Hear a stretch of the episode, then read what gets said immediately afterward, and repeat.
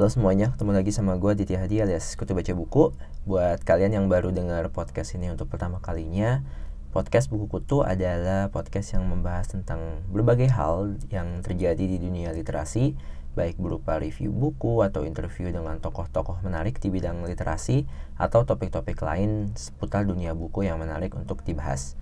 Dan kali ini gue mau membahas tentang Goodreads Choice Award 2019 buat kalian yang emang aktif uh, suka browsing, suka buka-buka goodreads.com itu adalah salah satu platform khusus untuk para pecinta buku.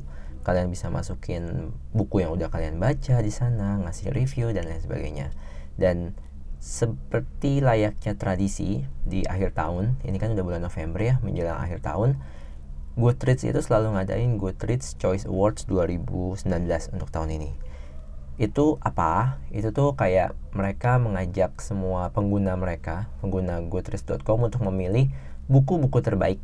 Dan ini udah dimulai sebenarnya openingnya di awal November kemarin dan dan ini saat ini sedang masuk tahap semifinal dan nanti ada babak final dan akan diumumkan pemenangnya itu uh, tanggal 10 Desember 2019.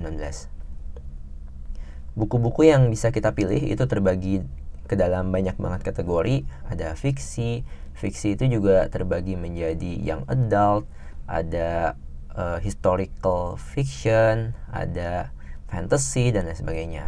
Dan untuk kategori non fiksi juga macam-macam. Ada poetry puisi ada memoir ada food and cookbooks macam-macam.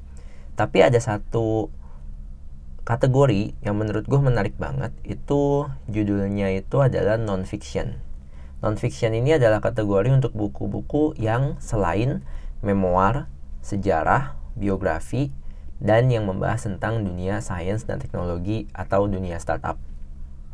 Jadi non-fiction di sini biasanya isinya itu adalah buku-buku tentang self-help, tentang mungkin feminism, tentang mental health, tentang dunia politik, atau tentang uh, true crime. Buat yang belum tahu, true crime itu adalah bagai buku yang menceritakan tentang kronologi terjadinya sebuah kejahatan. Ini nih banyak banget di US di luar Indonesia tuh banyak banget. Gue nggak tahu sih buku true crime kalau di Indonesia apa ya. Kayak belum banyak ya. Mungkin kalau kasus Munir itu dibikin bukunya mungkin itu masuknya kategori true crime gitu. Nah di untuk babak semifinal ini ada 20 buku yang jadi nominasi dan semuanya itu oke-oke banget menurut gue uh, eh, gue akan bahas satu-satu tapi gue disclaimer dulu jadi uh, di akhir nanti gue akan nyebutin 7 buku secara berurutan dari peringkat 7 sampai peringkat 1 buku yang menurut gue layak untuk menang atau mendapatkan gelar sebagai Goodreads Choice Award tahun ini uh, di kategori non-fiction. Oh iya, Buku-buku yang bisa dipilih di Goodreads Choice Award ini cuman buku-buku yang terbit di tahun 2019 aja. Jadi yang tahun-tahun sebelumnya nggak masuk. Jadi kan kemarin gue juga bikin kayak semacam nanya-nanya ke follower gue di Instagram sama Twitter. Ada yang balas. Gue gue nanya kan kayak menurut kalian kira-kira siapa nih yang menang untuk kategori non-fiction di Goodreads Choice Award? Mereka ada yang bilang, oh ini nih bukunya Sapiens, bukunya Homo Deus karangan Yuval Noah gitu ya mohon maaf karena buku-buku itu kan nggak terbit tahun 2019 jadi emang nggak masuk nominasi juga gitu. Jadi gue akan membahas ke semuanya 20 bukunya itu semua akan gue bahas. Tapi disclaimer aja gue belum ada yang gue baca sama sekali bukunya. Tapi gue tahu dari cerita orang dari review di Goodreads dari sinopsisnya itu buku-buku ini emang menarik-menarik. Kenapa mereka menarik nanti akan gue jelasin. Dan bagaimana gue bisa menentukan tujuh buku yang terbaik yang menurut gue paling layak untuk dapat Goodreads Choice Award ini? Ya itu dari sudut pandang pribadi gue sendiri gitu. Jadi mohon maaf kalau ada yang beda. Oh ya kalau misalnya kalian juga punya pendapat yang beda boleh aja langsung dikasih tahu ke gue lewat akun Instagram at podcast buku kutu atau akun Twitter at podcast podcast buku. Nanti biar kita bisa diskusi aja. Ini terbuka banget jadi gue juga dari sudut pandang pribadi gue gue nggak tahu buku yang gue pilih ini nantinya akan jadi pemenang atau enggak kita lihat aja tapi gue coba bahas satu-satu ya gue mau mulai dari buku-buku yang membahas tentang feminisme. Ini menarik banget karena sekarang kan lagi zamannya uh, ya sebenarnya dari dulu sih harusnya ya. Kalau di Indonesia tuh ada kita terkenal dengan ibu kita Kartini, kemudian macam-macam banyak tokoh-tokoh perempuan dan topik ini di luar negeri juga sudah banyak dibahas. Oh ya mungkin ada yang kelupaan. Jadi Greatest Choice Award ini hanya menampilkan buku-buku luar negeri atau buku-buku berbahasa Inggris gitu. Untuk buku-buku bahasa Indonesia belum ada. Makanya kalau misalnya menurut kalian, gue juga perlu bikin uh, ulasan seperti ini untuk buku-buku bahasa Indonesia, langsung share aja ke gue. Gue udah kepikiran sih. Nanti mungkin akan gue bikin juga yang model kayak gini. Oke, untuk pertama tentang buku feminism, gue akan ngebahas tentang buku yang judulnya Trick Mirror Reflection on Self Delusion karya Gia Tolentino. Ini terbitnya tanggal 6 Agustus 2019. Udah cukup banyak yang ngasih rating di uh, Goodreads, udah sekitar 7 ribuan. Uh, buku ini menceritakan tentang bagaimana kita itu melihat diri kita sendiri dengan jelas di lingkungan yang terjadi saat ini. Jadi si penulisnya Gia Tolentino ini berusaha gimana sih cewek terutama itu bersikap di era internet. Bagaimana sekarang kan banyak scammer-scammer itu bagaimana cewek itu bersikap. Terus banyak juga eh, kisah-kisah di media maupun di buku yang menceritakan tentang perjalanan sukses seorang wanita itu bagaimana perempuan sendiri melihat ke dalam diri mereka. Makanya judulnya adalah Reflection on Self Delusion. Kemudian yang kedua itu buku yang judulnya Thick and Other Essays karangan Tracy Macmillan Cottom. Ini bukunya sama tentang feminisme terbit awal tahun 8 Januari 2019 udah dikasih rating oleh ribuan orang juga dan ini membahas tentang jadi pengarangnya itu e, cewek kulit hitam dan dia membahas tentang bagaimana seharusnya atau lebih baiknya cewek kulit hitam itu bersikap. Jadi dia di sini nulis esai-esai tentang bagaimana sih kondisi sosial politik, kondisi lingkungan dan lain sebagainya yang harus yang harus dihadapi oleh para perempuan kulit hitam terutama di Amerika Serikat dan bagaimana mereka menjadi tik atau tebal atau kayak mungkin kulitnya jadi tebel lah menangkal hal-hal negatif yang datang dari luar dan ini disajikan dengan gaya yang humoris itu buku kedua. Buku ketiga judulnya She Said Breaking the Sexual Harassment Story That Help Ignite a Movement. Ini dikarang oleh Jodie Kenter sama Megan Tuohy. Terbit uh, bulan September uh, eh, 2019 dan sudah di rating oleh ribuan orang. Ini adalah buku pertama yang terbit di tahun ini yang masuk nominasi ini yang membahas tentang kasus Harvey Weinstein jadi buat yang belum tahu, Harvey Weinstein ini salah seorang produser terkenal. Gue juga nggak gitu tahu karya-karyanya, cuman gue lumayan ngikutin kasusnya. Jadi Harvey Weinstein ini lumayan terkenal uh, sebagai produser dan di Hollywood. Tapi ternyata banyak kasus yang keluar kalau dia itu sebenarnya suka melakukan pelecehan seksual. Dan ini kemudian membuka kayak kotak Pandora bahwa untuk para perempuan itu gimana mereka mengkampanyekan yang namanya hashtag MeToo Movement gitu. Ini buku pertama jadi si uh, Jodie Cantor sama Megan Tuohy ini uh, mereka reporter yang udah pernah dapat Pulitzer juga dan selain mereka juga ada uh, cowok namanya Ronan Farrow dia juga membahas kasus yang sama dalam bukunya yang berjudul Catch and Kill Lies, Spies, and a Conspiracy to Protect Predators. Jadi dia ngebahas tentang bagaimana kasus Harvey Weinstein ini bergulir mulai dari awalnya ada orang yang ngadu, kemudian ada yang nutup-nutupin dan lain sebagainya, bagaimana korban-korbannya ini berusaha dibikin diem, pokoknya gitu. Jadi tadi buku yang uh, bukunya Jodie Cantor sama Megan Tuohy yang si Said itu terbit bulan September, sementara si Catch and Kill karya Ronan Farrow ini terbit bulan Oktober. Jadi dua bulan berturut-turut ada dua buku yang ngomongin hal yang serupa, tapi tentunya dengan sudut pandang yang berbeda.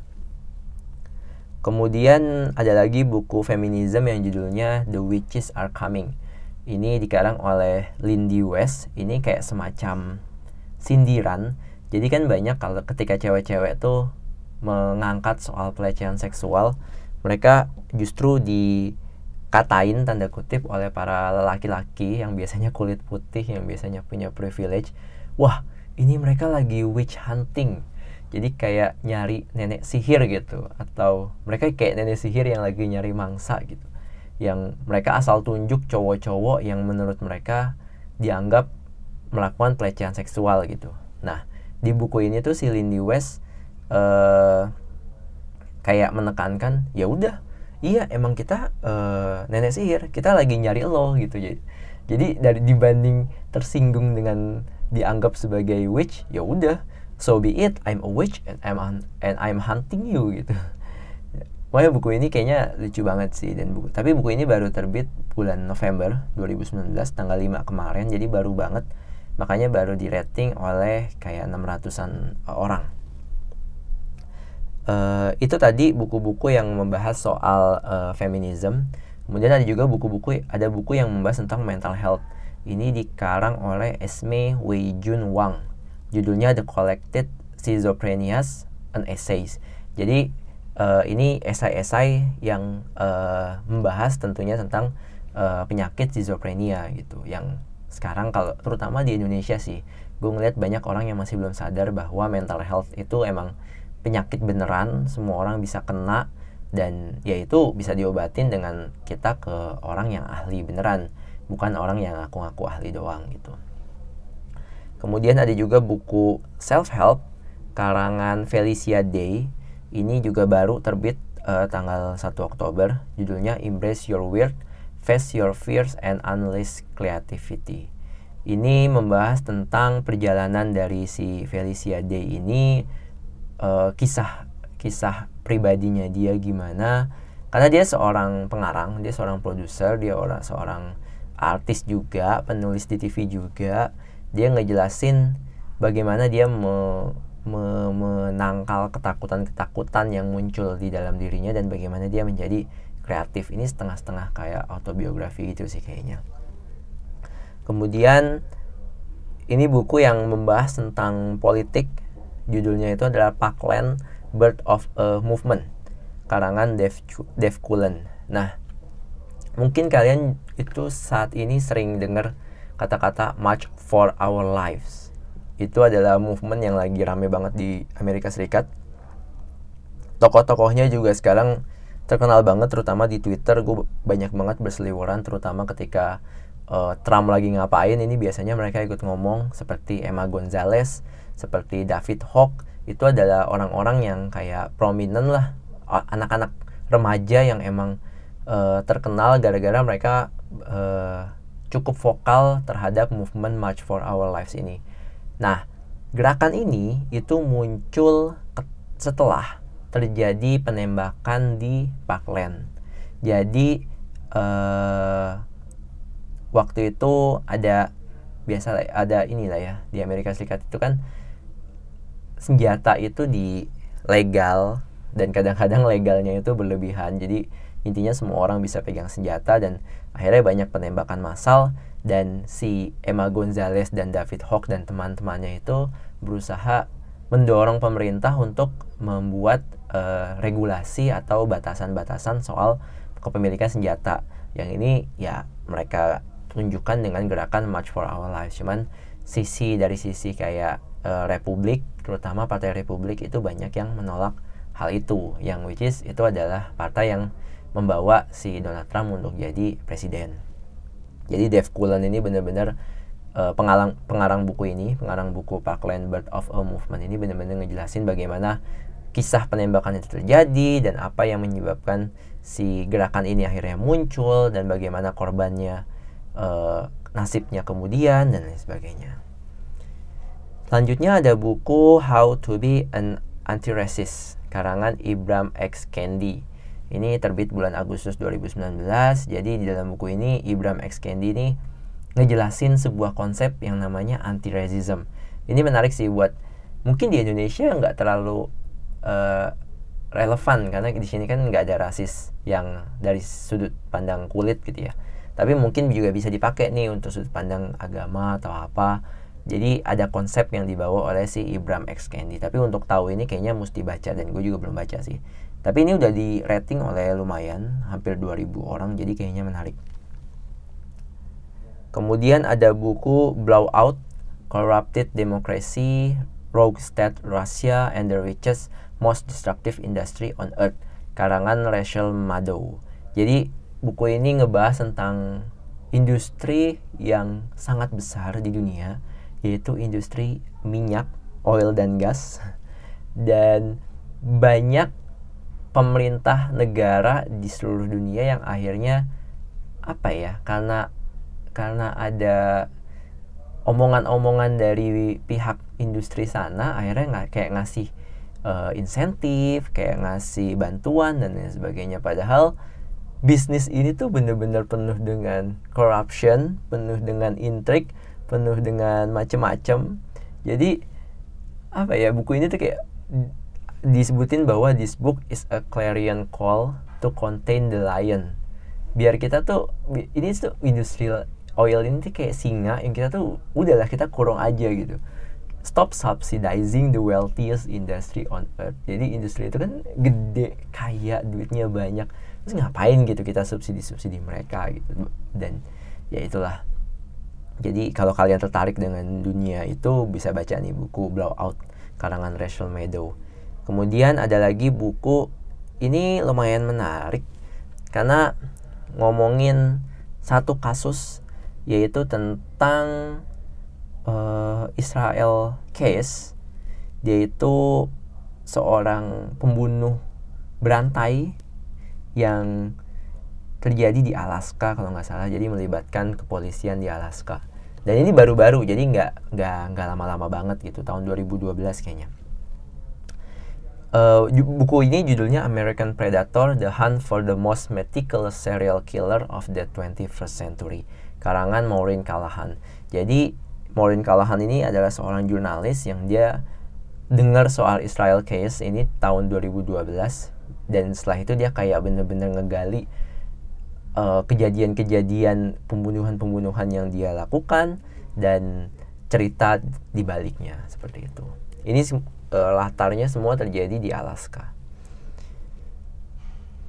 Kemudian ada buku selanjutnya, judulnya itu adalah Furious Hours Murder, Fraud, and the Last Trial of Harper Lee. Ini karangan Casey Chap. Ini menarik karena membahas tentang pembunuh berantai.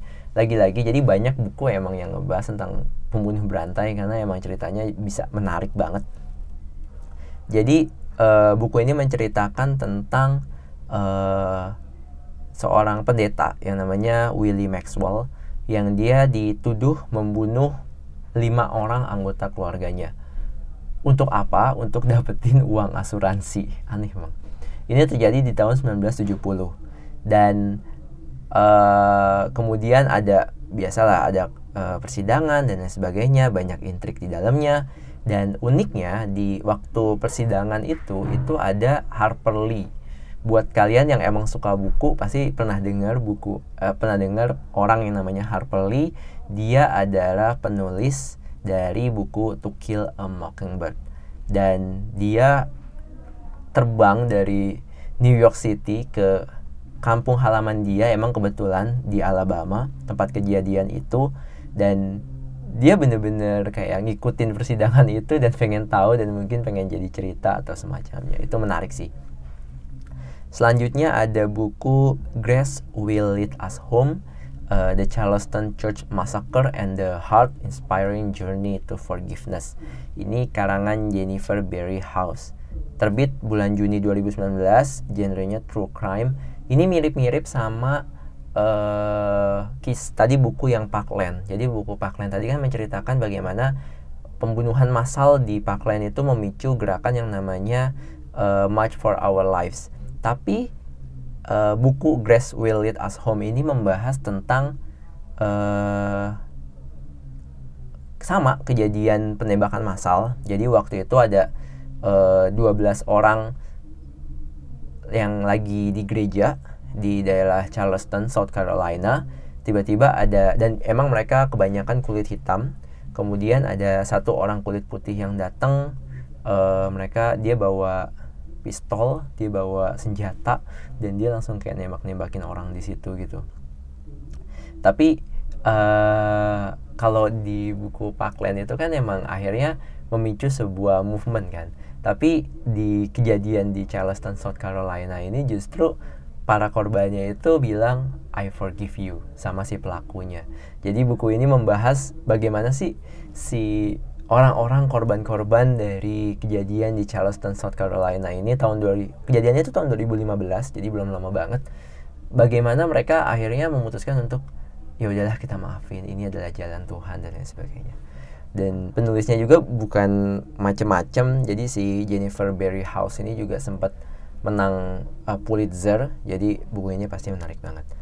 Itu tadi 13 buku yang masuk nominasi uh, kategori non-fiction di Goodreads Choice Award 2019 tapi menurut gua 13 buku ini masih kurang. Gue sebutin satu-satu. Yang pertama adalah Trick Mirror karya Gia Tolentino kemudian Tick karya Tracy Macmillan Cottom kemudian Seaside karangan Jodie Kenter dan Megan Tuohi kemudian ada Catch and Kill karya Ronan Farrow kemudian The Witches Are Coming karya Lindy West kemudian ada The Collected Schizophrenias and Essays karangan Esme Wei Jun Wang kemudian ada Embrace Your Weird karangan Felicia Day kemudian ada Parkland karangan Dave Cullen. Selain itu ada How to Be an Anti-Racist karangan Ibram X. Candy kemudian ada Blowout. Ini yang ngomongin soal minyak tadi. Karangan Rachel Meadow kemudian ada American Predator karangan Maureen Callahan. Kemudian ada Furious Hours karya Casey Cap setelah itu ada Grace Will Lead Us Home. Ini yang nomor 13 karya Jennifer Berry House. Nah sekarang kita masuk ke 7 buku non-fiction terbaik di Goodreads Choice Award. Menurut podcast Buku Kutu. Di nomor ketujuh, ada buku yang judulnya Stay Sexy and Don't Get Murdered. The Definitive How to Guide. Karangan Karen Kilgariff dan Georgia Hardstark. Buat yang belum tahu, dua nama penulis ini sebenarnya cukup terkenal. Mereka adalah host dari podcast yang namanya My Favorite Murder. aneh emang. Jadi mereka bikin podcast yang cerita tentang kejadian-kejadian pembunuhan dan mereka kemudian membahasnya. Dan buku ini, Stay Sexy and Don't Get Murdered, ini adalah buku yang membahas tentang kisah-kisah favorit mereka dan apa yang mereka uh, dapat dari menceritakan kisah-kisah pembunuhan itu mereka taruh di buku ini. Ini terbit bulan Mei 2019 udah di rating oleh puluhan ribu orang jadi ini pasti oke okay banget dan sebagai seorang podcaster gue pengen tahu sih sebenarnya bagaimana podcaster senior ini Kilgariff sama Georgia Hardstark ini merangkum kisah mereka yang udah mereka ceritakan di uh, podcast kemudian dijadiin buku. Selanjutnya itu nomor 7. Ini salah satu yang menurut gue calon menang sih di uh, apa Goodreads Choice Award 2019. Kemudian nomor 6, ini sesuai urutan ya. Jadi menurut gue yang nomor satu, nanti yang terakhir itu yang paling bagus. Itu nomor 7. Yang nomor 6, Girl Stop Apologizing, A Shame-Free Plan for Embracing and Achieving Your Goals. Karangan Rachel Hollis. Ini buku yang membahas tentang bagaimana para wanita itu biasanya nggak sampai ke potensi tertinggi mereka. Bukan karena hambatan orang lain, tapi karena mereka merasa bahwa mereka nggak mampu, mereka takut malu, mereka takut nggak sempurna, mereka takut apa yang mereka lakukan nggak cukup dan lain sebagainya. Menurut gue buku ini tuh salah satu buku yang wajib dibaca sih kalau buat para wanita yang merasa para perempuan yang merasa nggak pede, stop minta maaf sama orang lain, stop merasa minder dan lain sebagainya. Mudah-mudahan kalau kalian baca buku ini itu bisa mengubah pola pandang kalian sih gitu buku ini dah ratingnya 4 di atas 4 jadi harusnya buku ini bagus sih buat kalian yang emang mau ningkatin PD kalian terutama buat perempuan ya. Gitu. Kemudian itu nomor 6 nomor 5 ini pasti banyak banget yang tahu pengarangnya. Namanya Mark Manson. Iya dia saat ini terkenal dengan buku The Subtle Art of Not Giving a Fuck. Ini buku ini udah diterjemahin ke bahasa Indonesia dan terjemahannya itu laris banget saat ini tuh di kantor ada temen gue yang dia ke mana-mana bawa buku uh, subtle art of not giving a fuck ini gitu. Walaupun versi bahasa Inggris ya dia bawa ke mana-mana. Ke kamar mandi dia bawa ke pantry dia bawa saking dia sukanya sama buku itu. Jadi kebayang gimana bagusnya Mark Manson kalau nulis. Dan di tahun 2019 ini si Mark Manson ini di bulan Mei kemarin dia nerbitin buku baru yang judulnya Everything is Fuck. Kembali dia menggunakan kata fuck ya Everything is Fuck a book about hope nah di buku ini dia ngomongin apa? Di buku ini dia ngomongin bagaimana dunia ini penuh dengan masalah. Ada global warming, ada uh, pemerintah kacau, ada ekonomi hancur, orang-orang banyak yang banyak yang mulai gampang tersinggung di Twitter dan lain sebagainya. Dan di buku ini dia mencoba mengangkat mendorong kita untuk lebih positif, lebih mempunyai harapan akan dunia yang penuh dengan masalah ini dan bagaimana kita belajar dari filosofer seperti Plato, Nietzsche, Tom Waits dan lain sebagainya tentang bagaimana kita melihat agama, bagaimana kita melihat politik, bagaimana kita melihat hubungan kita dengan uang, bagaimana kita melihat hiburan, internet dan lain sebagainya dan bagaimana kita bisa secara psikologis bisa baik, bisa terus melanjutkan hidup dengan penuh dengan hal yang positif kayak gitu. Dan terutama di akhir tuh dia mendorong kita untuk udahlah coba jujur sama diri sendiri aja lah. Kita mau jadi orang yang seperti apa kita mau terhubung dengan dunia ini seperti apa dan ya itulah yang jadi harapan kita. Gitu. makanya gue taruh buku ini nomor 5 karena gue udah baca buku yang Subtle Out of Not Giving a Fuck dan itu oke okay banget. Kalian harus baca juga. Selanjutnya nomor 4 nah ini uh, gue dengar buku ini pertama dari teman gue namanya Hestia Istiviani. Halo Hesti. Uh, kemarin buat yang dengar episode 2-3 episode yang lalu gue sempat ngobrol sama dia dan dia ngangkat buku ini. Judulnya The Moment of Life How Empowering Moment uh, Changes the World dikarang oleh Melinda Gates. Buat yang belum tahu Melinda Gates ini adalah istri dari uh, founder Microsoft yang sempat jadi orang terkaya di dunia walaupun sekarang kayaknya kalah dia sama Jeff Bezos CEO-nya Amazon. Jadi Melinda Gates ini istrinya dan dia nulis buku soal bagaimana cara empowering women. Jadi uh, Melinda Gates sama Bill Gates emang dia banyak uh, bikin aksi sosial lewat uh, perusahaan yang namanya Bill and Melinda Gates Foundation. Uh, mereka kayak di buku ini si Melinda jelasin bahwa uh, kadang kita tuh orang yang udah terpuruk itu nggak bisa dibantu dengan begitu aja.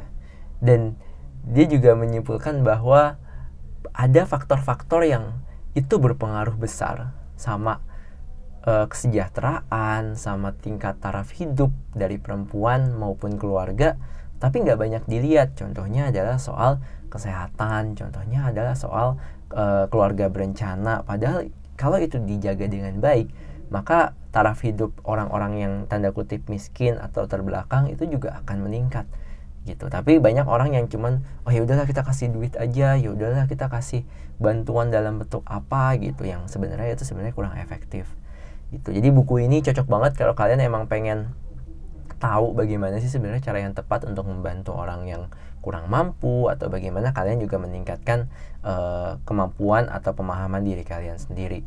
Ini gue rada kaget sih kenapa ternyata buku ini tuh buku debut dari Melinda Gates. Padahal Melinda Gates itu disebut oleh Forbes sebagai uh, perempuan paling powerful di dunia nomor tiga.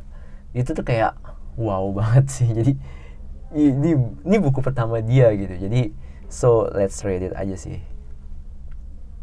Kemudian nah uh, kita nak lanjut ke nomor tiga. Uh, di nomor tiga ini uh, ada topik ada buku dengan topik yang menurut gue menarik banget. Tadi gue udah jelasin banyak orang di Indonesia yang masih ngelihat sakit mental itu dibilang ah orang gila, orang kurang iman, orang kurang sholat, orang kurang bersyukur dan sebagainya. Please kalau yang masih ngelakuin gitu stop deh ngomong kayak gitu. Karena uh, penyakit mental, penyakit jiwa itu emang bener-bener penyakit gitu. Dan di buku yang nomor tiga ini, di peringkat tiga ini yang judulnya Maybe You Should Talk to Someone, A Therapist, Her Therapist, and Our Lives Revealed. Ini dikarang oleh Rolly Gottlieb, terbit uh, bulan April 2019. Diangkat banget bagaimana uh, interaksi antara pasien dengan terapisnya, atau dengan terapis yang lain, atau dengan orang-orang di sekitarnya, kayak gitu dan ini disampaikan dengan cara yang lumayan humoris sih gitu dan jadi dia bener-bener ngejelasin apa sih pentingnya kenapa kita mesti ngomong sama orang e, bagaimana kita tuh bisa tetap positif dengan segala hambatan yang kita e, alami dan lain sebagainya. Jadi buku ini penting banget. Nggak cuma penting tapi juga bisa menghibur sih kayaknya. Karena Rolly Gottlieb ini lumayan lucu gitu. Jadi ya cobalah kalau kalian emang lagi ada masalah atau apa coba baca buku ini biar kalian tahu gimana pentingnya ngomong sama orang lain terutama orang-orang yang emang punya pemahaman di bidangnya seperti terapis gitu itu nomor tiga dan nomor dua ini gue pure sebenarnya balik lagi gue belum baca buku ini tapi gue pure narok buku ini di nomor dua karena gue suka sama penulisnya penulisnya adalah salah satu penulis favorit non fiksi favorit gue yaitu Malcolm Gladwell. Jadi gue udah suka Malcolm Gladwell dari dia nulis uh, Tipping Point, dia nulis Blink, Outliers, What the Dog Saw dan lain sebagainya. Dan udah cukup lama dia nggak ngeluarin buku sebenarnya. Makanya ketika tahu di tahun 2019 ini dia nerbitin buku tepatnya di bulan September kemarin gue langsung tertarik. Walaupun sampai saat ini belum beli belum baca tapi one day gue pasti akan baca karena gue big fans of Malcolm Gladwell. Dan tahun ini dia menerbitin buku yang judulnya Talking to Strangers What We Should Know About the People We Don't Know. Buku ini sebenarnya menurut gue bisa jadi kayak lanjutan dari Blink sih. Di Blink itu kan dia jelasin bagaimana kita tuh bisa tahu orang dengan intuisi. Jadi dengan cuman kayak satu detik dua detik kita bisa tahu orang ini jahat orang ini baik orang ini pintar orang ini apa.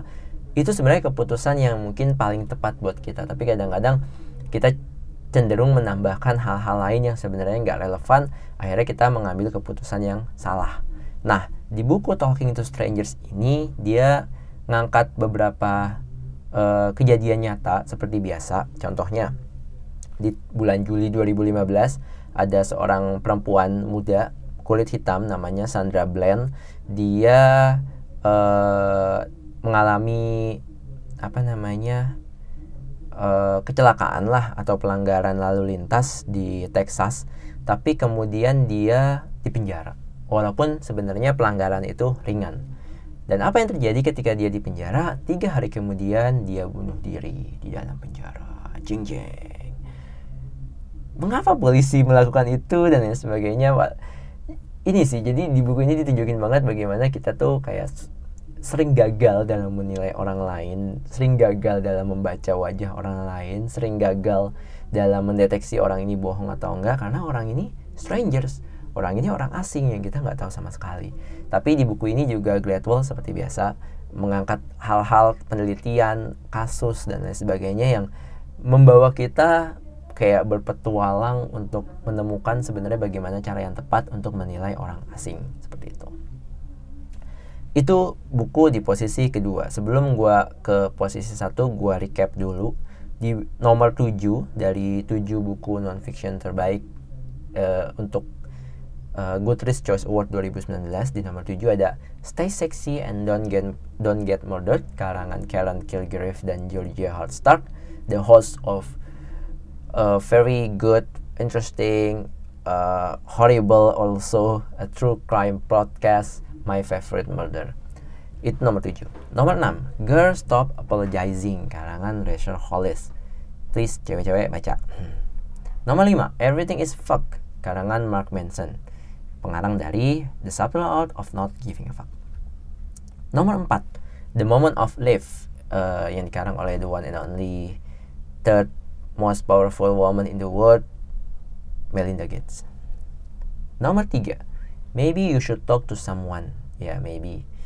Buat kalian yang dengerin kalau lagi ada masalah, please talk to someone. Tapi judul bukunya adalah emang beneran Maybe You Should Talk to Someone, karangan Rory Gottlieb. Nomor 2, Talking to Strangers, karangan Malcolm Gladwell. Nah, buku pertama yang menurut gue akan, menurut gue harusnya dia sih yang dapat uh, gelar sebagai Goodreads Choice Award 2019 untuk kategori non-fiction. Ini judulnya adalah Three Women. Eh, Three Women ya ngomongnya. Three Women karangan Lisa Tadeo. Ini terbit uh, bulan Juli 2019. Uh, udah di rating oleh puluhan ribu orang juga. Ratingnya juga bagus, 3,7an. Nah, di buku ini si pengarang Lisa Tadeo ini dia membawa seperti judulnya Three Women kisah tentang tiga orang perempuan hmm, sorry. Perempuan pertama namanya Lina, tinggal di Indiana. Dia adalah seorang ibu yang dikaruniai dua anak. Dia udah nikah, udah lebih dari 10 tahun tapi kayak kehilangan passion. Dia tiap hari cuman masak, tiap hari ngeling apa bersihin rumah dan suaminya kayak tiba-tiba menolak untuk mencium dia di mulut kayak nolak untuk French kiss. Dia protes kalau gue nggak mau sensasi ini gitu. Padahal Lina itu sebagai cewek dia pengen. Bahkan dia ketemu sama konsul uh, konsultan pernikahan. Tapi konsultan itu justru ngomong bahwa apa yang dimauin sama si suaminya itu valid. Jadi aneh sih. Jadi si Lina ini dibiarkan gitu aja dia pengen affection dia pengen perhatian tapi nggak bisa dapet. Akhirnya dia banyak dapat panic attack dan lain sebagainya. Yang akhirnya dia ketemu sosial media dia kayak ketemu orang yang entah siapa terjadi perselingkuhan dan akhirnya masalah timbul dan bla bla bla bla bla. Begitulah cerita tentang Lina. Itu cerita pertama. Cerita kedua uh, tentang seorang cewek lagi yang namanya Maggie. Ini dia tinggal di Dakota, di North Dakota. Dia adalah pelajar, masih umur 17 tahun di SMA. Dia suka atau punya hubungan gelap dengan gurunya sendiri, guru bahasa Inggris. Jadi ya biasalah dia uh, apa message-messagean, uh, telepon-teleponan, macam-macam bahkan sampai uh, apa namanya ninggalin sekolah di ulang tahun dia yang ke-18 cuman buat ML sama si guru itu. Tapi guru itu kemudian mencapai oh ya guru itu udah nikah sorry guru itu udah nikah. Dan uh, guru cowok itu udah nikah dan guru cowok itu waktu itu umurnya pas 30 tahun dan dia mutusin si Maggie. Maggie ditinggalin gitu aja dan beberapa tahun kemudian uh, Maggie nggak punya gelar dia nggak punya karir dia nggak punya masa depan yang jelas karena ya dia sekolah aja terganggu gitu gara-gara dia pacaran sama gurunya. Dan akhirnya dia tahu bahwa gurunya itu dinobatkan sebagai teacher of the year alias guru terbaik se North Dakota wow ini cowok yang selingkuh sama gua ninggalin gua kemudian malah jadi guru terbaik. Gua nggak rela gua ngomong. Maggie akhirnya ngomong uh, muncul perselisihan uh, karena akhirnya uh, dia ngomong sama kayak kepala sekolah sama orang-orang yang berwenang. Ada kayak pengadilan dan lain sebagainya itu jadi kacau dan lain sebagainya. Ya gitulah itu cerita tentang Maggie. Cerita kedua. Cerita ketiga tentang ini menurut gue paling menarik sih nomor tiga ini tentang seorang cewek yang namanya Sloan. Sloan ini ini udah nikah sama seorang cowok tinggal di uh, Northeast. Dia nikah sama cowok yang kemudian justru bilang kalau eh gue suka deh kalau ngelihat lo ML sama cowok lain atau cewek lain. Fuck. Kebayang gak sih ketika cewek tuh suaminya ngomong kayak gitu gitu. Akhirnya ya udahlah ya dia iya iya aja gitu sama suaminya. Suaminya yang milihin pasangan buat trisam uh, uh, kemudian dia bingung si Sloan ini nih maunya jadi apa hingga suatu saat suaminya mengundang seorang cowok ke rumah tapi cowok ini punya rahasia yang akhirnya bisa memutar balikan gaya hidup mereka berdua. Wah ini seru banget sih. Jadi ini kalau di teori atau uh, teori dari storytelling ini kayaknya model-model dari rose petal jadi rose petal itu sebenarnya si penulis cuman pengen ngomongin satu hal. Jadi di buku ini kalau yang gue tangkep dia pengen ngomongin tentang bagaimana cewek itu punya gairah terutama seksual tapi kemudian itu terekspos uh, kompleksitasnya uh, apa ke, ke kerapuhan cewek itu. Kemudian bagaimana cewek ini diperlakukan gak uh, seimbang oleh lawan jenis dan bagaimana emosi mereka teraduk-aduk, bagaimana psikologis mereka teraduk-aduk, itu sebenarnya intinya. Tapi si penulis uh, Lisa Tadeo ini menunjukkannya dengan kisah pertama tadi ngomongin Lina, kisah kedua ngomongin Maggie, kisah ketiga sampai akhir ngomongin uh, Sloan. Tapi sebenarnya tiga-tiganya itu tetap kembali ke inti yang sama, yaitu bagaimana cewek itu punya gairah, punya keinginan, tapi semuanya kadang-kadang justru diputar balikan karena hambatan dari lawan jenis atau lingkungan. Ini gue pernah belajar teori uh, storytelling ini namanya rose petal atau semacamnya. Jadi kayak kalau kelopak bunga kan kayak ngelingkar gitu tapi kembali ke pusat gitu kan. Ini juga seperti itu. Gitu. Jadi menurut gue nih buku bagus. Gue belum baca sih tapi menurut gue pasti akan bagus. Gue tertarik banget nih buku yang kayak wishlist gue banget sih pasti. Gue gua gue gue pengen baca banget si Three Woman ini. Iya itu tadi mudah-mudahan sih ya jagoan gue menang ya di uh, Goodreads uh, Choice Award 2019 ini untuk kategori non-fiction.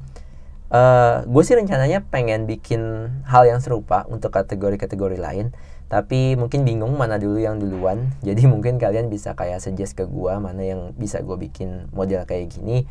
Gue juga ada rencana pengen bikin uh, listing seperti ini menentukan mana buku terbaik versi gue tentunya. Jadi kalau kalian mau debat silahkan. Bodo amat ini versi gue untuk yang buku bahasa Indonesia yang terbit tahun 2019 uh, gue juga akan bikin. Karena sebenarnya beberapa tahun yang lalu tuh gue sempet jadi panitia yang namanya Anugerah Pembaca Indonesia. Dan itu tuh modelnya sama. Jadi ngumpulin buku apa yang terbit selama setahun terakhir.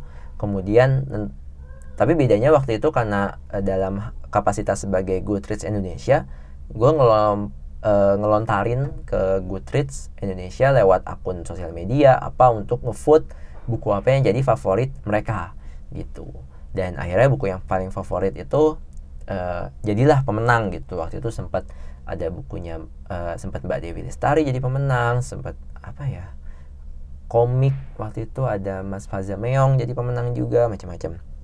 Nah tapi kan gue uh, nggak punya keleluasaan untuk ngasih vote ke follower gue juga. Follower follower gue juga cuma berapa gitu. Jadi gue menyimpulkan ya udahlah pakai pendapat pribadi gue aja. Tapi kalau kalian punya pendapat silahkan nanti langsung gue sampaikan juga uh, di podcast ini juga. Itu sih uh, yang pengen gue bahas di episode ini. Jadi coba kalian kalau yang tertarik sama non fiction baca buku-buku yang tadi terutama Three Women karangan Lisa Tadeo sama uh, Talking to Strangers karena punyanya Malcolm Gladwell. Mudah-mudahan laku Malcolm Gladwell makin kaya amin Uh, buat kalian yang pengen suggest topik lain, silahkan langsung aja reach out gue di Instagram at podcast buku kutu, di Twitter at podcast buku, di email bisa juga podcast buku kutu at gmail.com boleh marah-marah, boleh ngasih saran, boleh ngasih suggestion tokoh mana yang mesti gue ajak buat wawancara ke sini boleh-boleh aja. Gue udah uh, beberapa gue udah tandain sih kayak beberapa penulis atau penerbit atau tokoh-tokoh lain di dunia perbukuan gue udah kayak kontak-kontakin tinggal tungguin aja kapan mereka akan balas uh, kalau kalian suka dengan konten gue langsung aja follow gue di Spotify, di Instagram, di yang lain sebagainya, di share juga ke teman-teman kalian biar teman-teman kalian juga denger. Dan mimpi gue sih pengen lebih banyak orang di Indonesia terutama yang lebih sering baca buku itu aja sih. Ya, yeah, I think that's all. Thank you for listening. See you and ciao.